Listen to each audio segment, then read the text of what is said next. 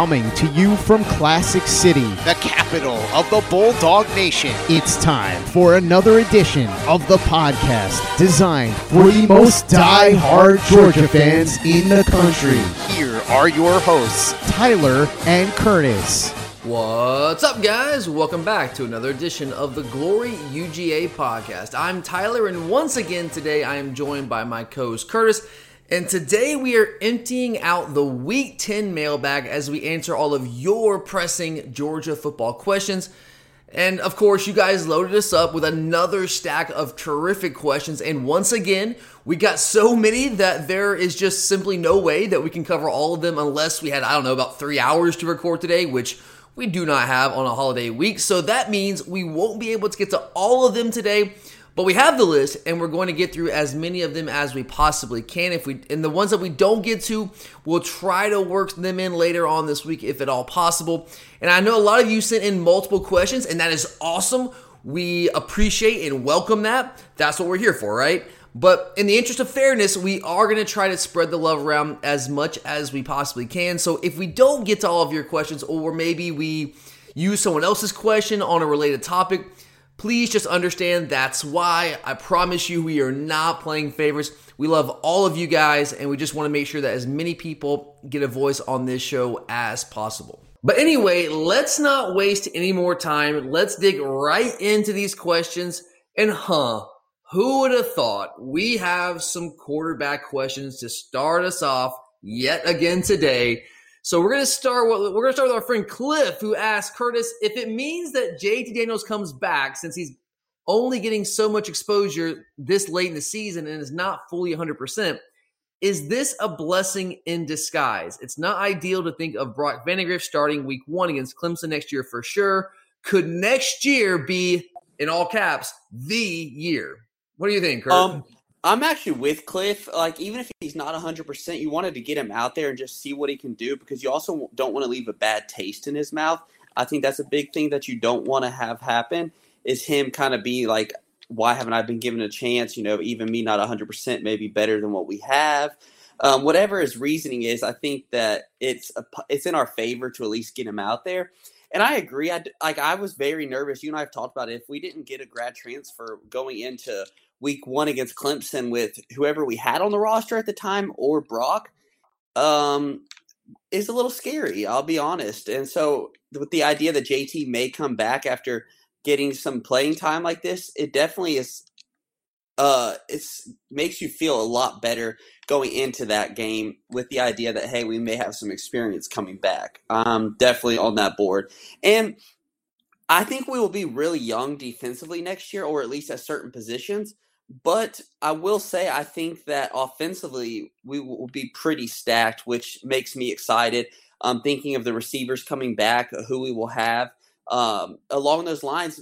And if anything's going to be young, I can live with a young defense because honestly, I mean, we've had trouble at times this year, but if anyone's going to be young, I will say I have trust in Kirby and them to get the defense going next year. So I will say that I'm encouraged by what we could see next year. We are talking about the youth on defense, and, and you're right. We're probably going to have some youth on defense. We actually have a question about that later on today. But like we've spent all season, at least since the Alabama game, talking about how defense doesn't win championships anymore. It's all about the offense. So if we have the offense in place next year with the quarterback and really talented receivers that have begun to grow up, we get some guys coming back like Dominick Blaylock. You get Rosemy-Jacksaint coming back. You get some new guys added into the equation. You got an offensive line that's continuing to grow and gel a lot of those guys will be back next year. We'll, we'll miss Cleveland and Shaffer. Those guys will be gone, but we have a lot of guys waiting in the wings, really talented players ready to step up in there. We've got talented running backs go along with that offensive line. Guys who I think their best football is still ahead of them. So the offensive pieces will be there in an era where you win championships with elite offensive play.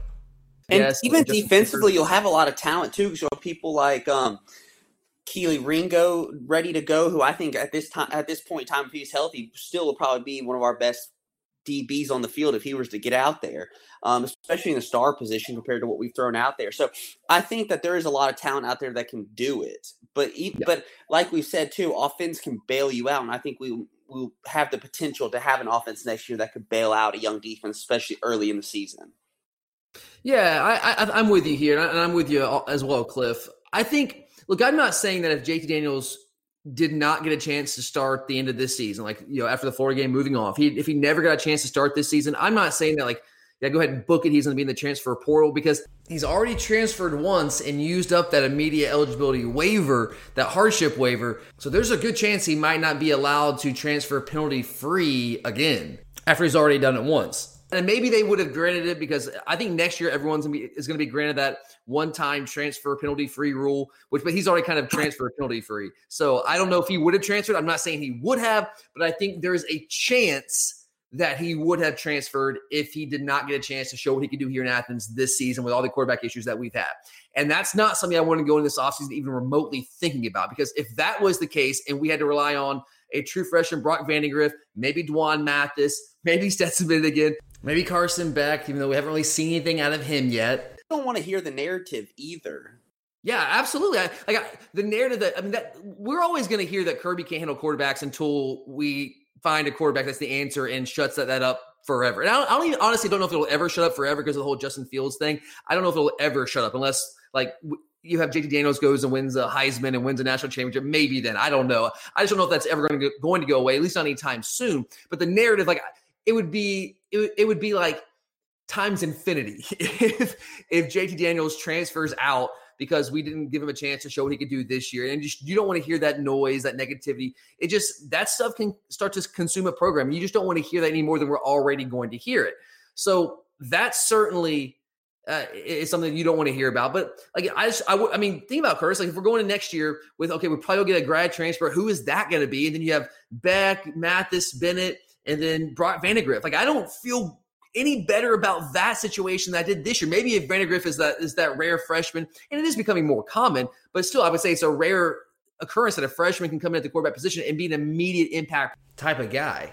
Even if JT didn't transfer and came back, his first game in over two years would be against Clemson, game one. Like that's still not a situation you want your guy's first start in multiple years to be against. And you don't have, and he wouldn't have the offseason being like the guy. He, he would still be in a quarterback competition. And Kirby will always say it's our competition, but I thought it was very telling. And I, and I love, and, and Kirby has, the messaging has not always been good for Kirby Smart, especially with the quarterback, that situation. He's not always handled that well, that PR. I, I think that's been a shortcoming of his. I think he's an incredible coach and done great things for us. I do think that's been a shortcoming of his. But one thing I was glad to hear him say when he was asked at the end of the press conference, the post game press conference on Saturday night, it was like, "Is JT? Is it fair to assume that JT Daniels is your guy moving forward? he's like, "Is your starter moving forward?" And he was like, "Yeah, it's safe to assume that." So yeah, he, yeah, he was very blunt. That's that's one of the first times, even all the times through Fromm and Eason and Fields, he never. It was a week by week thing. No, this was yeah, he's our guy. More like yeah, it's safe to assume. And that, that shocked me. Like the way, just how straightforward he was there. And there was, because he's very secret squirrel, very Nick Saban esque about a lot of this well, stuff. Well, he doesn't want to give you, he wants to make you have to prepare for everything. And if you don't straight up know who everyone is, it's something else you have to prepare for. Absolutely. So I, I, was I was encouraged, shocked, surprised, all those things in one. But I think that's a really good sign if JT can continue to move forward this year. Now he's not going to throw for 400 yards every game, but if he can continue to kind of move forward, progress with his knee, and, and play well the rest of the way, I think he's going to be our presumptive star going to next year, and that's going to really help him build uh, confidence in the rest of the team and just and just be that leader, the guy that everyone's going to rally around. Yeah, because you need a quarterback that's the leader of your team, the one that everyone believes in, that gets your team going. And now he has the chance to do that. Like he's he.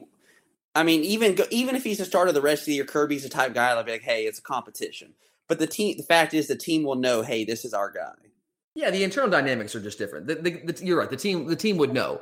Um, so yeah, I mean, I, I, think it's, I think this could be a blessing. This guy's getting getting him out there, and I mean, I don't think it's in disguise. I this is just a pure blessing that he is now our starter, and he's played as well as he did. I know small sample size, but played as well as he did in that small sample size. Against again, like I said on the on the recap show earlier in the week, statistically, not a great defense, but statistically the best defense that we have played all year. I know they were somewhat shorthanded. That's still a good defense. And to well, play even that well, came out did it too after offense has been abysmal the last two games. So just to see some positivity, doesn't matter who. I mean, that was the big thing. It's just doing something positive. I mean, yeah, we couldn't even absolutely. do it against someone like Florida. Sure, absolutely. So, uh, and the, the last part of that question, Cliff, before we move on here, could next year be the year? Well, I'm a college football fan. So by definition, I always think next year is the year. That's what college football fans do.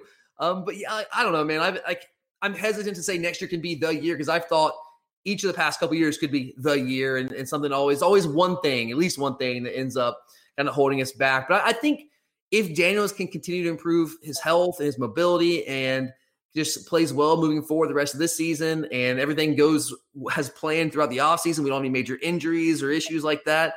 I think next year we can be pretty good. I think I think our offense next year, if we have if Daniels is the guy next year and plays anywhere close to what he played how he played against Mississippi State. I think the offense next year will be the best offense that we've had under Kirby Smart. I think that's saying something. Defensively, like we'll get to that a little bit later.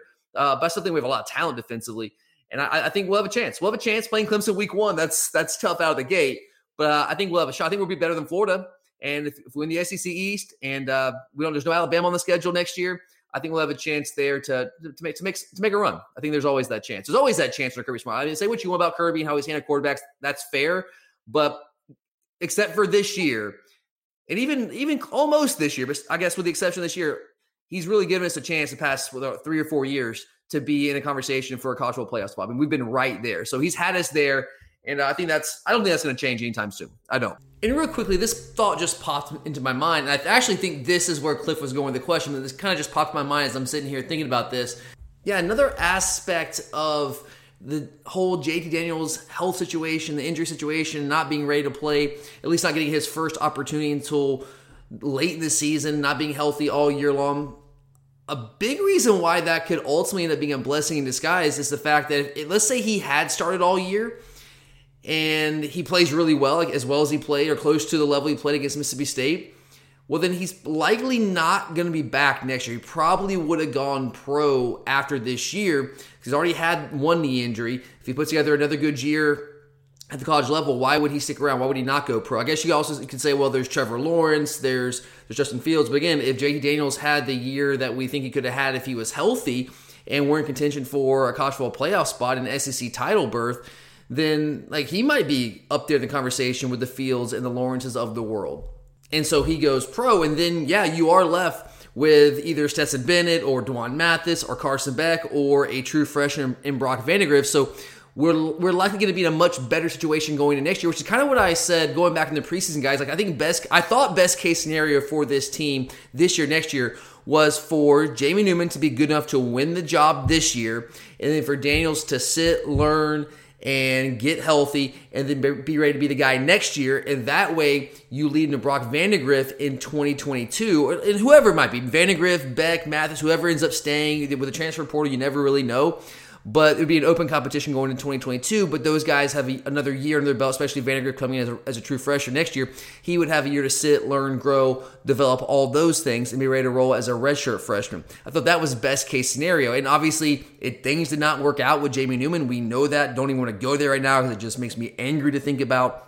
But the rest of that scenario is still very much in play with the idea that JT Daniels could still be around next year and could be that bridge to Vandagriff or whoever it is in 2022.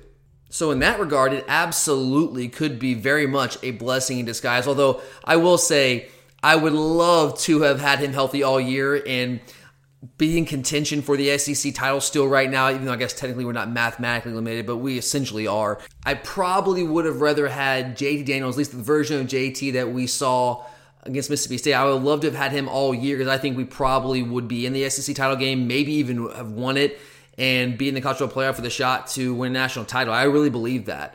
So that kind of sucks. But if if he does come back next year, then I still think we're in really good shape moving forward. All right, moving on here. Uh, I've got another question about the quarterbacks. This is from Eric. Appreciate the question, Eric. Why are Georgia fans mad that they can't be mad at Kirby Smart anymore because JT Daniels wasn't healthy? So they are ignoring the facts to say Kirby is lying. All right, Kurt. Um, so, uh, have you gotten that sense, or do you feel like some Georgia fans are, are kind of upset now they can't be mad at Kirby anymore, or are they just mad at Kirby because he should JT should have been playing all along? Yeah, it, it's it's at this point it's a damned if you do, damned if you don't type situation with the fan base. Like they were going to be mad if he came out there and didn't play well. Like, oh my God, this like now Kirby he just can't recruit quarterbacks. Like we're terrible. But if he plays well, like you're seeing, well, why hadn't he been playing? It was just, and the biggest thing is people have to realize like I thought a real big telltale sign was that uh, interview with DawgNation on Sunday by JT's father, who was very, very um, complimentary of Kirby and the athletic staff, who even himself admitted, "Hey, I went to the uh, the scrimmage, and JT was not himself. He couldn't push through the ball. His accuracy wasn't there. The things that make him the five star and the athlete he is, he didn't have. And his dad even admitted that. But yet, the fan base, who doesn't even know the kid, can't admit it." Yes, uh, and Kirby, like he was very. Like one thing, like Kirby Smart, his press conference, he has the two different kind of press conferences. His press conferences during the week, like he's always re- relatively open with a lot of things, but there's certain things like he'll be kind of uh I don't want to say standoffish, but kind of gruff at times and won't answer questions uh, about the quarterback, maybe to people's satisfaction. But if you get him in a post game press conference after the emotions of the game, where he's more he will emotional, slip up and say stuff. Yes, he will. He's much. It's it's a different Kirby Smart. He doesn't have that standoffish kind of attitude, that gruff demeanor, which I think is an act. By the way, I think he's trying to emulate Nick Saban in that regard. I, I think he's kind of basically setting the tone for the team, like, hey, we're serious. But after the game, I think you see more of the real Kirby Smart, the guy that's uh, more relatable, affable. Um, he's more open, and you don't see that that kind of gruffness about him. And he'll he'll answer some questions, and he I thought was I thought he answered some things more directly about the quarterback situation. It was more open about JT's recovery and situation than he had been previously, at any time previously. I mean, he was talking about like we had him out there and and he was basically saying a lot of things that you and I have been saying, not just you and I, Kurt, but a lot of people have been saying for a while and, and kind of been um, speculating on. But he's basically like we got him out there in the scrimmages and the guy couldn't move. The guy just simply had a big, huge brace on and simply could not move when there's any pressure. And so we we couldn't we, we couldn't get the guy ready to play. Like we, we that cannot be the guy that you're preparing to play week one if the guy cannot move in a scrimmage setting, which is the closest thing you get to a game setting. So I, I, think, and then you, like you said, with the DawgNation article with JT's dad, that kind of backs up what Kirby was saying. So yeah, and here I was thinking about this uh, earlier today actually, and this whole like, and again, I, I, do think that Kirby's kind of messed up the messaging a little bit. I think he should have been maybe a little bit more straightforward early on. But like, I'm just going to speak from personal experience, like the idea because what what people are like caught up on is the idea that after the Arkansas game, going to the Auburn game, was it the day after the Arkansas game? Kirby comes out and says JT Daniels is quote, cleared. And everyone's assuming, and including you and I, could oh, is JT Daniels going to be the guy? Because you hear cleared and you're like, well, that means you can play. But there's a big difference with being cleared and ready to play. And this has been, I know this has been touched on all along, all throughout the year. But I, I kind of, I'm just gonna put this in like personal terms, kind of I've gone through. So like you guys, I've, I've mentioned a couple of times here on the show that, that I like to run. Uh, I wouldn't call myself a runner, I guess. I'm not like a, a competitive runner. I, I, run, I run marathons, I train, do all that. I'm not like great at it, but it's something that's important to me. I work hard at it. And uh, I've been doing this for a decade plus now. And I have dealt with my fair share of injuries, not an ACL, thank God, knock on wood, but I have dealt with injuries and it's extraordinarily frustrating. And so I kind of thought back to this like, so there have been times like through my rehab where, where eventually you get clear to go out and start running again. But when I get clear to go start running after an, injury, whether it's my foot injury, knee injury, I've had all sorts of different kind of injuries.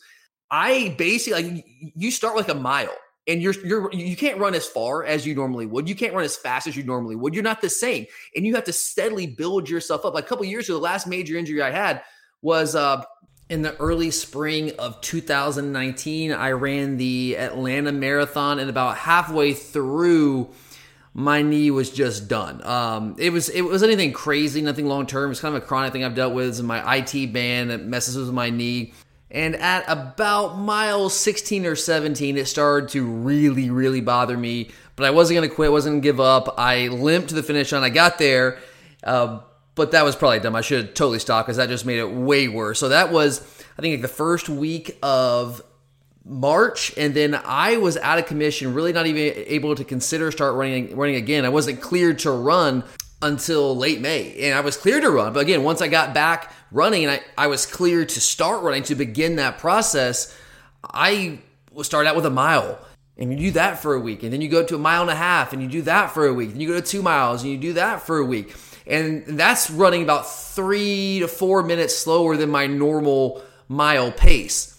So eventually you get back to where you can run seven or eight miles at a time, but still three or four minutes slower than your typical mile pace. And then you start working in the speed after that. So for an injury that started in early March, I wasn't cleared to run until late May, but that's when I was cleared, right? Just like JT Daniels was cleared to play, I was cleared to run in late May, but I wasn't back to 100% really until about August.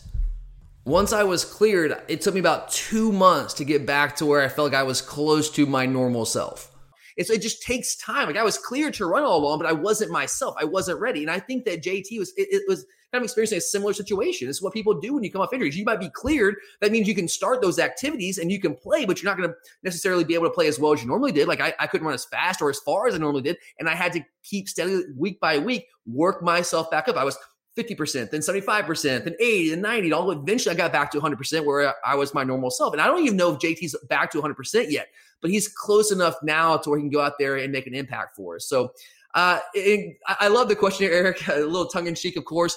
But uh, why are fans mad that they can't be mad at Kirby anymore? Well, it, it's kind of just human nature if you think about it, guys. Like people, like there's we're all we're all different. We're all humans, and there's there's things that are different about us, but we all share certain things in common. And look, like generally speaking, people like to complain. You guys know that. People like to tear down more than we build up. I think it's a way to kind of deal with frustration over things that are out of our control. And people tend to oftentimes, I'll probably include myself in this. I mean, I think most people at, t- at some point in your life think you know more than other people. And so you put all that together, and it's just human nature to be mad about the coaching staff and their decisions, no matter what they do. Like you said, Kurt, damned if you do, damned if you don't. And that's just kind of part of the job. That's I guess that's why you get paid six, seven million dollars a year. All right, moving on here. Uh, let's get away from the quarterbacks for a couple minutes here. We've got a question from Nathan. Uh, along with this, can we get a breakdown of what you saw from the cover eight, which is essentially what we were running against Mississippi State? It seems the linebackers were dropping really far back in coverage. Curse, we touched on this a little bit in the recap show. Um, are you, do you agree with Nathan there? Yeah, I do agree. You know, I, I mentioned that like I understood the running of the zone against a team like Mississippi State, but I personally uh, did not like how deep our linebackers were dropping. I thought they were dropping a little bit too extreme um, to the point that we couldn't even get to their guys until they were five or six yards already up. And it was just hard to make something happen when you're doing that. And I, so that's why I mentioned that I was just not a fan of how deep our linebackers were dropping because it's just, no, yeah, we have athletic linebackers, but you can only be so fast. And if you notice, it felt like in the towards the end of the third quarter and then going into the fourth when we start getting defensive stops that we were playing a tighter tighter zone in general. Yeah, I agree. And yeah, we touched on this a little bit in the recap show, but it doesn't hurt to talk about it again. Yeah, I agree with everything you said there, Curtis. We were I the, I think the rush three drop eight strategy that scheme was the correct scheme because that's what everyone else has used to great effect against Mississippi State all year long. They just they played better. They executed better offensively. The quarterback's improved. He's a freshman. He's gotten better. They didn't turn the ball over like they had. They didn't drop balls like they had been doing. They hadn't didn't have stupid penalties like they had been doing for the most part. But um, I think that was the right strategy. But I do think that the zone was a little too soft. I would have liked to have seen a little bit more maybe pattern matching type stuff, which is basically against where you it's the best of both worlds. Kind of like matchup zone in basketball. If you if you're more familiar with that, where you're playing zone defense, you have an area you're covering, but anyone who comes into your area, you match up on them like you're playing man coverage. It's kind of the best of both worlds. And Kirby has a background doing that with, with Nick Saban at Alabama. Really, that was kind of what their early defense at Alabama were based off of. They've kind of gotten away from that over the years but I, I, was surprised we didn't see maybe a little bit more of that. I don't think going to man coverage would have been any more successful because we saw what happened when we went to man coverage. Got what a 51 yard touchdown. Mark Webb got burned there, and that again, that's what Mississippi State wanted you to be in. They that's they want to bait you and bait you and get you into that coverage that they want that they can hit those vertical shots on the field, get those big explosive plays, and we didn't want, want to allow them to do that. So we were willing to give them that. I just think we gave them maybe a little too much. I do think that we were a little too soft in the zone. Um, but again, that that's part of the difficulty in facing a Mississippi State offense, or at least a Mike Leach coached offense with that air raid, because they force you to play a scheme that you are not comfortable with. That's not what we do on a game in, game out basis. Well, I also think that our coaches were a little bit too trying to be protective after getting burned so bad on the wheel route against uh, Florida. I think that's very fair. I think that's a big reason why that we didn't want to use as much man because – how did Florida get so open on those wheel routes? Well, they were using rub routes, right? And that and Mike Leach's offense, like Mike Leach, guys, is one of the forerunners, one of the godfathers of the modern pick play with, with, with mesh, which is their basically like their defining play in that scheme. So of course we we saw what happened with Florida. We're like, well, we're not going to put our guys in position to have that happen again. And uh, I think that really played a factor into it, no doubt, Kurt. Absolutely. All right, moving on here, Curtis. Uh, Jamil has a good question. How would you grade each position coach through these seven games plus Kirby. So Curtis, this is interesting. We we did like our our um, midseason report card where we, where we grade the players, but this is a coaching perspective here. How would you grade each position coach through these seven games? So let's uh let's just start with the headman. Let's start with Kirby. Um, I may go with a C plus. Okay. I'm gonna go. I'm gonna go with. You know, I think we Kirby's done a good job. I think. I, Again, I mean, I, I think he has done a good job. I think I'm kind of putting a little bit of the blame on the defense also on him because while I do believe it's Dan Lanning's defense, you know Kirby can still have his input because they run his system. Yeah, there, there's no doubt there. I'm gonna go with, with Kirby. I'm gonna go with B.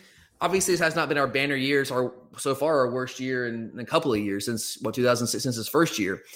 But and I know people want to blame him for the quarterback situation. I I really believe he was more so the, the victim of circumstance than the first part of the season. Now, after the Alabama game, I, I put that on Kirby Smart, not going with JT, especially the Florida game. Like JT Daniels, I, I just I don't understand. Like it's it's tough for me to accept any sort of argument that JT Daniels should not have at least, have at least been the second the first guy off the bench. If he wasn't going to start the game, why was D'Wan Mathis coming in instead of JT Daniels? If, if, Daniels is ready, like three days later, he's he's ready to be your starter uh, in preparation for Missouri.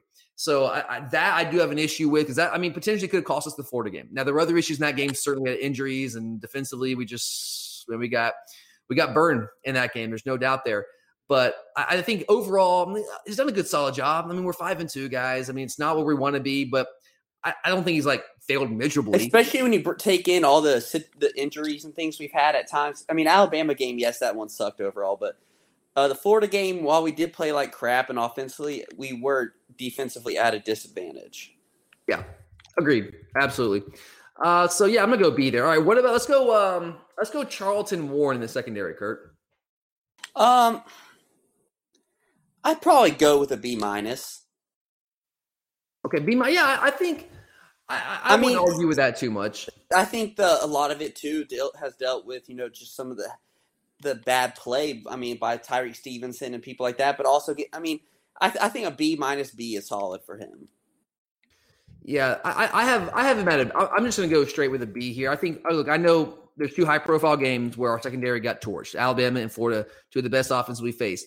But at, some point, it's not necessarily on the coach. When you have the guys largely, at least in the Alabama game, guys were in position to make plays it was very rare that guys were just running wide open where we had bust in that game. It really wasn't so much about bust. Guys just got beat in that in that game. And sometimes that happens when you have a, a really good quarterback, elite wide receivers, great coordinator, great scheme. It's just tough. Now in the Florida game, we had some guys that had their eyes in the backfield and had really poor eye discipline, weren't, you know, weren't covering anyone at times. Mark Webb, for example, on one of the touchdowns not being able to get out of the, off the pick plays, off the rub routes. So some of that was the linebackers as well. Actually, more that was linebackers than anything. So there were some issues there. I think some of that that, that was more so coaching than, than I think the Alabama game was. But all in all, I think we've been we've been pretty good in the secondary. We've been fine. We've been we've been good enough. Um, so I'm gonna give it a B. Not great, not terrible, pretty solid. Uh, what about outside linebackers? Dan Lanning.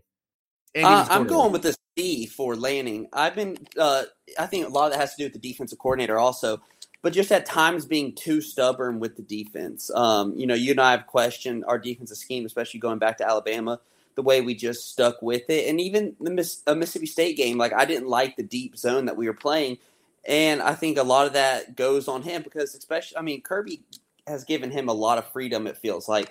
Kirby has input, but if you watch it, Kirby's not as active on the sidelines defensively as he was, say, under Mel Tucker and people like that. So that's why I'm going to put a lot, some of this, a lot more of this on Dan Lanning overall. That's fair. I think again a B. I think our defense has been. We were really good early in the year. Our two biggest games against the two best offenses that we faced, we um we weren't good enough. And some of that was just their players were better than ours at, at times. So some of it was was certainly scheme, and we'll talk more about. I, I don't go into too much detail on that because we have more questions about that later on. So we'll get into that then. Uh, solid B. What about uh, inside linebackers? Glenn Schumann. I'm going to go with the B. I think he's played done well with what we've had. I mean, Monty has not been healthy. Um, I think he's done. Uh, I mean, outside of Quay Walker, who sometimes lacks um, instincts, I think our outside, our inside linebackers have played pretty well. I think our inside, inside linebackers have played really well. So I'm actually going to go with an A. I think they played really well. I think well. That's fair because um, one thing I, you know, we heard earlier in the season was that our guy that Schumann can't develop guys, and I have to say after this, after seeing what I've seen, especially with Nakobe and Monty, the steps Monty has taken to become who he is, I mean, I think Schumann has done a great job. Yeah, I think Shu's been a, a great inside linebacker coach. And yeah, I know the Florida game was was an issue at times, defending defending the running backs out of the backfield with the, with the rub routes. But guys, it's tough. That's why I always say, like, that's what I've been saying all year now, at least since the Alabama game, that defense doesn't win championships anymore because those play. Well, some of those plays were not legal, but a rub route is legal, and it, it's very, very tough to defend. It's very like the rules are just set up to allow offenses to run wild. It's not set up for defenses to win championships anymore. You need you need enough defense, but you also have to be good on offense with the way the rules are uh, are set up now. And I I just I don't know how much you can put that on him. Some, sure, there's some guys uh, poor eye discipline, absolutely here and there. But I think all in all, if you look at the, the season in totality, I think our inside linebackers have played really well. What about defensive line, Tray Scott? I'm going to give him a B plus. I mean, before the injuries, our defensive line was absolutely dominant. I mean, he almost had an A minus, really. I, am I'm, I'm going with an A for the defensive line. I yeah, think I think that's fair. I, I'm probably going to switch to an A minus because even with all these injuries, you lose two of your starting D tackles. I thought they've held up pretty well. I thought I I really think they play lights out. And if Jordan Davis, I mean, God, I'd love for him to come back, but I don't think that's realistic right now. But if he can get drafted pretty high, that's gonna. I mean, I think Tray Scott's been recruiting a lot better than he was early in his tenure here, which he got a lot of heat for. Yeah, but because I, I that, like Kyren Ingram Dawkins is going to be a monster when he gets here, similar to the Jordan Davis path. Yeah, I mean the two four seven updated rankings is just their rankings, not the composite, but their updated rankings. He's in, I think he's inside the top twenty five now. I think he's number twenty overall. Yeah, yeah, I think he's he's definitely moved up. But like, if you like, Tray Scott needed to have guys that got drafted high to show to show guys, hey, look, I can develop you. And if, if Jordan Davis is that guy, that's going to be even better for him. He's already recruiting better as it is. So I'm gonna go with an A there. Wide receivers, Cortez Hankton.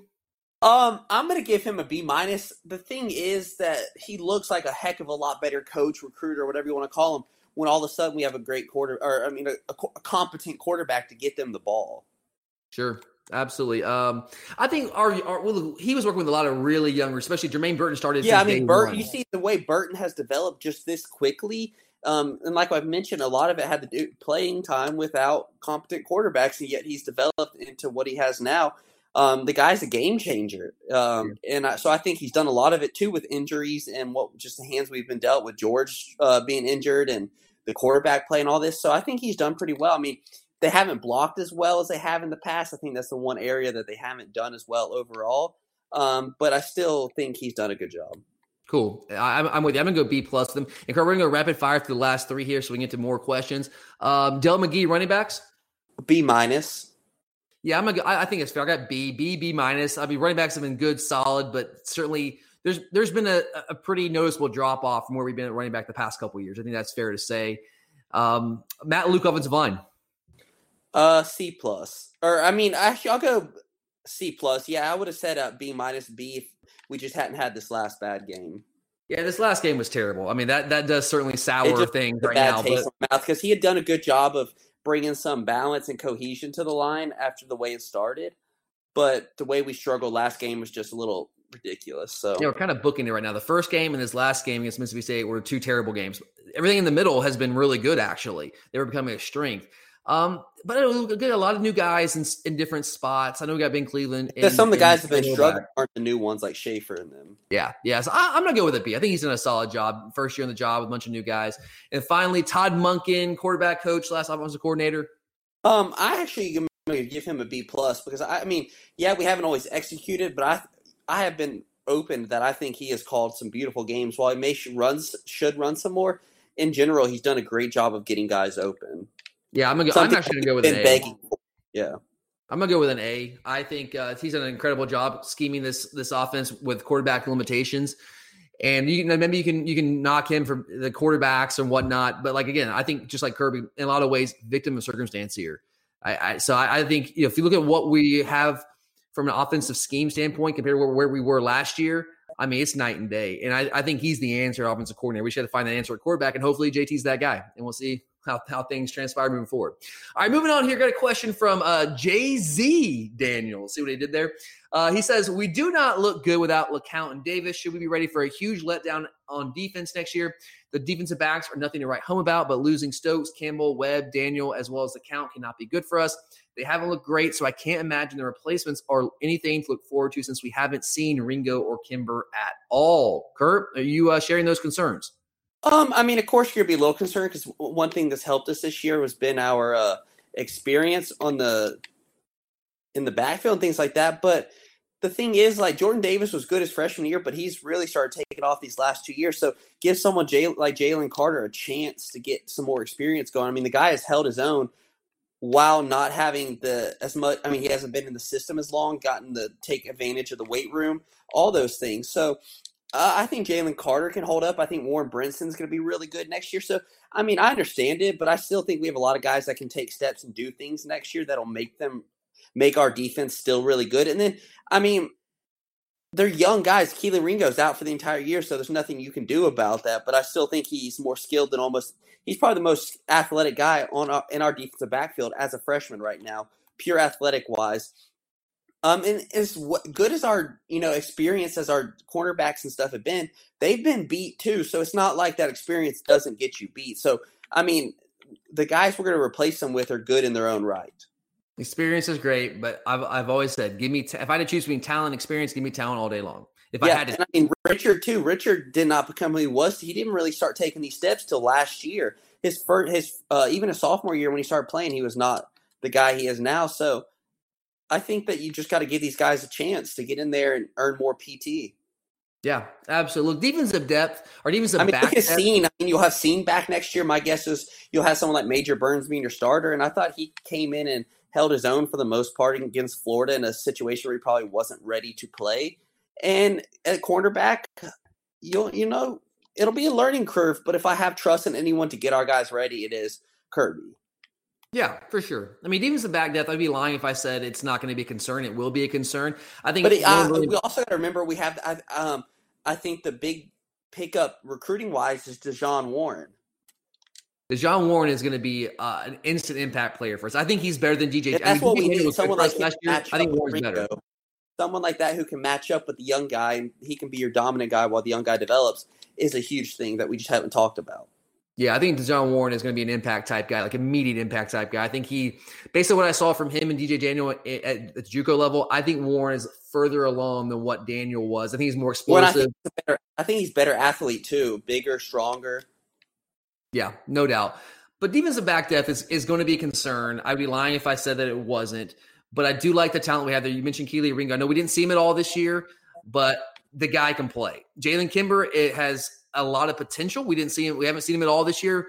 Uh, at really a cornerback, but he's a guy that has great speed, has the has the the upside that you that you look for at that position. You mentioned Dejon Warren. There's some options there. Tyrique Stevenson might factor in at cornerback. We'll see. I don't know. I, I like him better kind of at the star position. He's a little thicker, can defend against the run. But I think a big important thing is to see what happens with Tyson Campbell. I know the odds are he probably goes pro, but I don't know. He's in, in two high profile games. He hasn't played well. So there's a chance he comes back. Now, I, if he goes and he goes to the NFL combine, he's going to test off the charts. So he'll probably go, but I don't know if that's a done deal yet. He may be. Who knows? We'll see.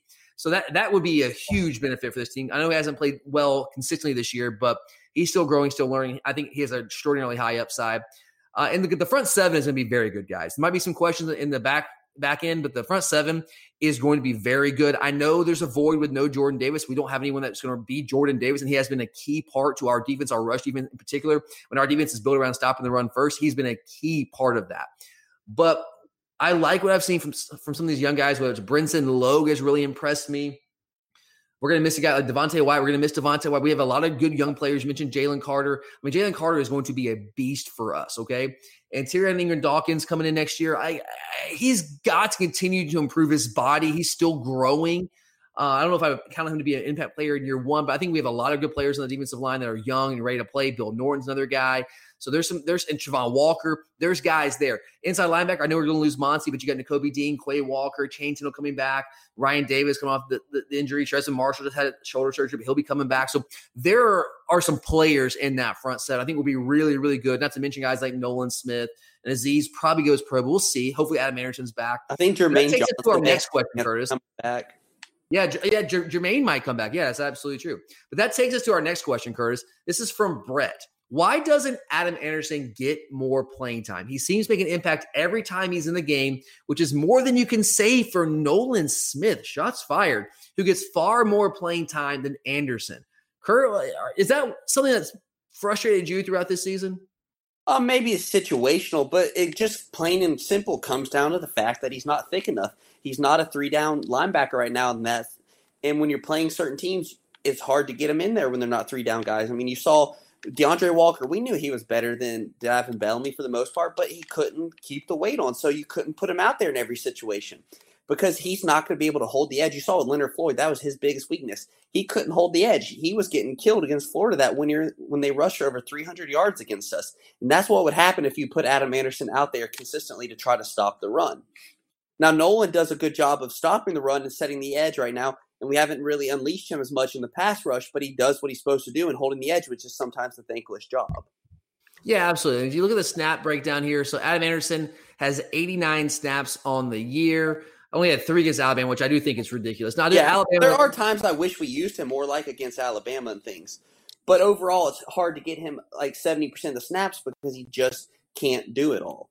Yeah, absolutely. And Alabama, like, I was frustrating for him not being in the game more, but it's also part partly what they were doing. Actually, a big part of what they were doing. They were running a lot of 12 personnel in that game with one running back, two tight ends. So we had to respond with our heavy personnel. That's one of the things that they really used to to hurt us in that game is that we didn't have all of our athletes on the field consistently, and they knew that that's what we wanted to do. We wanted to have those guys on the field in our nickel package, our dime package and they wanted to keep us from doing that. So basically, they just didn't allow us to get Anderson on the field because when they were running the balls, you're right, Curtis. Adam Anderson at 225 pounds simply cannot consistently hold up against the run. He's a third down pass rush specialist. He's very, very good at that. But if we can't get teams to those situations, then we can't use him. And, and Nolan has played more, 134 snaps on the year, but Nolan's snaps have gone down the past three weeks. He had First game, 22 snaps, then 34, 14 against Tennessee, 26 against Alabama, 17 against Kentucky, 9 against Florida, 12 against Mississippi State. Azeez has 280 snaps in the year. And now that Jermaine Johnson's back, he's got 132. Those are our two primary guys in that spot when Nolan come in kind of dispel them at times. But Adam Anderson is a pass rush specialist. He's a specialist player right now. And you're exactly right, Kurtz. It's the weight. And you mentioned D'Andre Walker. That's the perfect comparison here. D'Andre Walker, guys, came into Athens. His first year here was 212 pounds. In 2015, he was 212 pounds when he got on campus. I was watching a, a um, 707 camp and I saw him as a true freshman come in the stadium. I was like, Jesus Christ, like I'm thicker than this guy. He left at 245 pounds. Adam Anderson right now, he came in at 214 pounds. He's 225 right now, guys. He's got to add more weight. And maybe he can't with that frame. I don't know. Some guys just have trouble doing that. Walker had trouble. He was finally able to do it, but maybe Anderson's not going to be able to do that. But if he does add more weight in where he can hold up against the run more consistently and set the edge, he can be more of a three down player. And I know he gets frustrated because he wants to be on the field, and I want to be on the field too because he does make an impact when he's on the field. But you've also got to be able to stop the run. And, I, and, sometimes I do think we put too much of an emphasis on stopping the run. But the fact is, if you have a guy that's 225 pounds that they're trying to set the edge, with with a guy that's you know a 300 pound offensive lineman, you're not going to win those battles consistently, guys. You're just not, and the other guys are just bigger than him. I feel like people would be more mad too if we kept him out there and he keeps getting killed trying to stop the run. It just goes back to what we said, damn if you do, damn if you don't, right? Like, yeah. I mean, these coaches are paid to make these decisions, and I, I it's frustrating that Anderson can't add more weight. I want him to because I want him to be on the field more. I do think he's the best pass rusher on the team by by a pretty wide margin. I know Azeez is good too. Anderson's just a more explosive pass rusher, but he's just he's not the total package right now. He's got to be able to add weight. Until he does, he just he's not going to see the field as much as he wants to, as much as all of us want him to. All right, Kirk, about five minutes left. We're gonna try to go rapid fire through some of these questions here. Um, Sam asked, "Do you think we would have won the Alabama and Florida games if JT Daniels started those games?" Kurt, what do you think? Um, it's hard to tell. I mean, I think Alabama we probably have a better chance of winning because we're at full strength on defense. Florida, it's hard to tell just because I mean, as you saw, it didn't matter what our offense was doing; our defense was just that bad. Also, well, I mean, Florida's done that to, to every team. Like like A and M, the way A and M beat them is they just outscored Florida. So we had to find a way to outscore them. And with JT Daniels, if I mean, I, I think we would have had a shot. I think we would have had a shot. You, you can't guarantee those things. I think there's a real shot. Because, like I said in the recap show, let's not forget, guys, we were one Mark Webb drop pick six away from being down by a touchdown in the fourth quarter in that game. If JT Daniels is in there, I think we have a shot in that game. I'm not saying it's a done deal, but it would have been a shootout because they would have still scored on us. But I think we would, he would have certainly given us much more of a chance than Stetson or D'Wan Mathis did. Oh, yeah. I'm not going to argue with that. I definitely believe that. I just don't know if we would have had the guys to make the stops. Sure, that, and that, that's a fair way to look at it. Alabama, I think we win that game because we all know, guys, we were we were winning that game for two and a half quarters, and then our quarterback started to falter down the stretch and was missing wide open guys.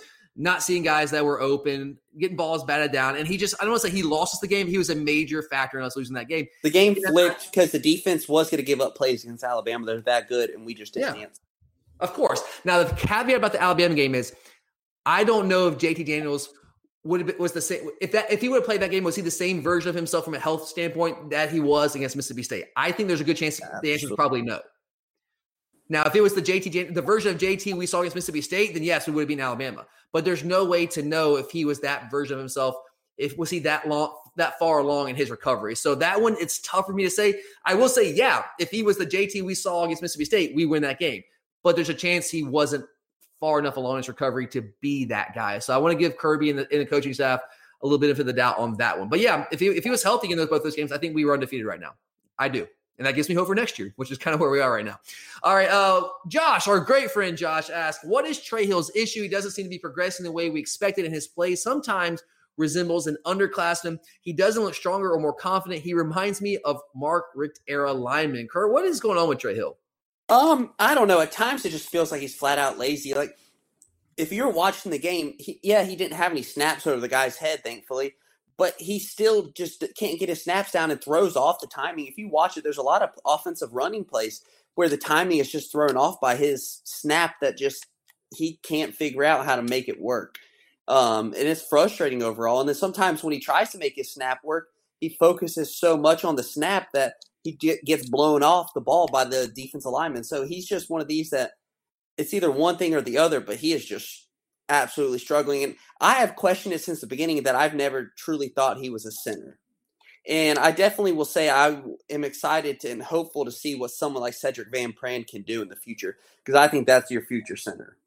It's very interesting with Ben Cleveland moving on next year, Shaffer moving on. Maybe you see Trey Hill slide to one of the guard positions or get past the ball together. I think Sedrick Van Pran's gonna be a really good player for us. Because everything I've heard, everything I've seen from him, I'm really excited about what he can do moving forward. Uh, Trey Hill, like yeah, you mentioned the staffing issue, so I, I'm with you on that. That's that's unacceptable. It's just been far too consistent. And just Especially from a he's no blocking longer an standpoint- underclassman. Yeah, eh, eh, sure. And, and from a blocking standpoint, like he he's good at times, but there's times where he just falls off defenders. It kind of reminds me of Cade Cade Mays at times where you he just like kind of falls, falls off defenders, doesn't stick on his blocks, and that's hard to explain. It's hard to explain. Um, but he hasn't made this taking the steps that I that we need him to take. But hopefully, he follows kind of the Lamont Gaillard trajectory where he has a really big senior year. I, I hope that's the case. I'm rooting for the guy. I If think he he comes back, he's someone that I wouldn't be shocked to see go pro. I don't. I mean, maybe is he? Do you think anyone would draft him? I don't know. I don't know, but I mean, there's a lot of kids you say that about when they decide to go pro, and yet they still do it. True, true. All right, Kirk, got about a minute and a half here. Last question is from Wesley. On a scale of one to 10, how confident are you that Todd Monken stays at Georgia after this season? I'm going to say an eight. Unless he gets a head job, I don't see him going, especially the way his contract is set up. It's hard for him to leave after this first year. Yeah, I'm with you on that. I think I think I would say a scale. I'm, I'm going to say a, a nine. I, I just don't believe in sure things. Like you never say never. Right? I, I don't like to speak in absolutes, but I, I'm confident he'll be back next year. I think he's done a good job here. I think he like look at the raw materials just as we laid out earlier. Kurt, You were talking about this. Look at what he has coming back next year. Potentially, you got your starting quarterback in JT Daniels now. You feel comfortable about that. You can build some momentum with him this the rest of this year. You have a couple really good wide receivers. Haven't really seen Arian Smith yet. Dominick Blaylock should be back next year. You have a lot of returning players in the offensive line. You have more guys coming in this year.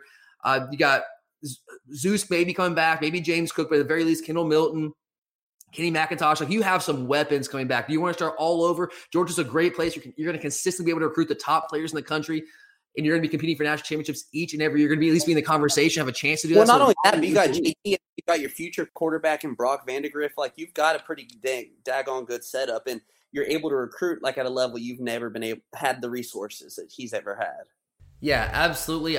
Obviously, I'm, I'm a little bit biased. I think this is the place he needs to be. I, I don't know why you would want to leave, but you can never say never. These guys, you know, they, they have relationships, they have contacts, they have different priorities. There are relationship dynamics at play there. Although everything that I hear is that him and Kirby get along very well. But I do think I'm not going to sit here and say that Tom Monken's here for the long haul.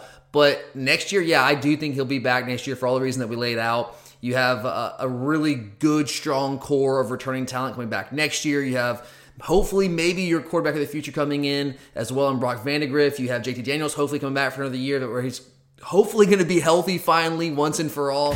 You're going to consistently be able to recruit as well as anyone in the country. You have all the resources available to you. So I think next year, yeah, Todd Monken will be back, and I think we're going to set ourselves up nicely to make a little bit of a run next year. I really do believe that.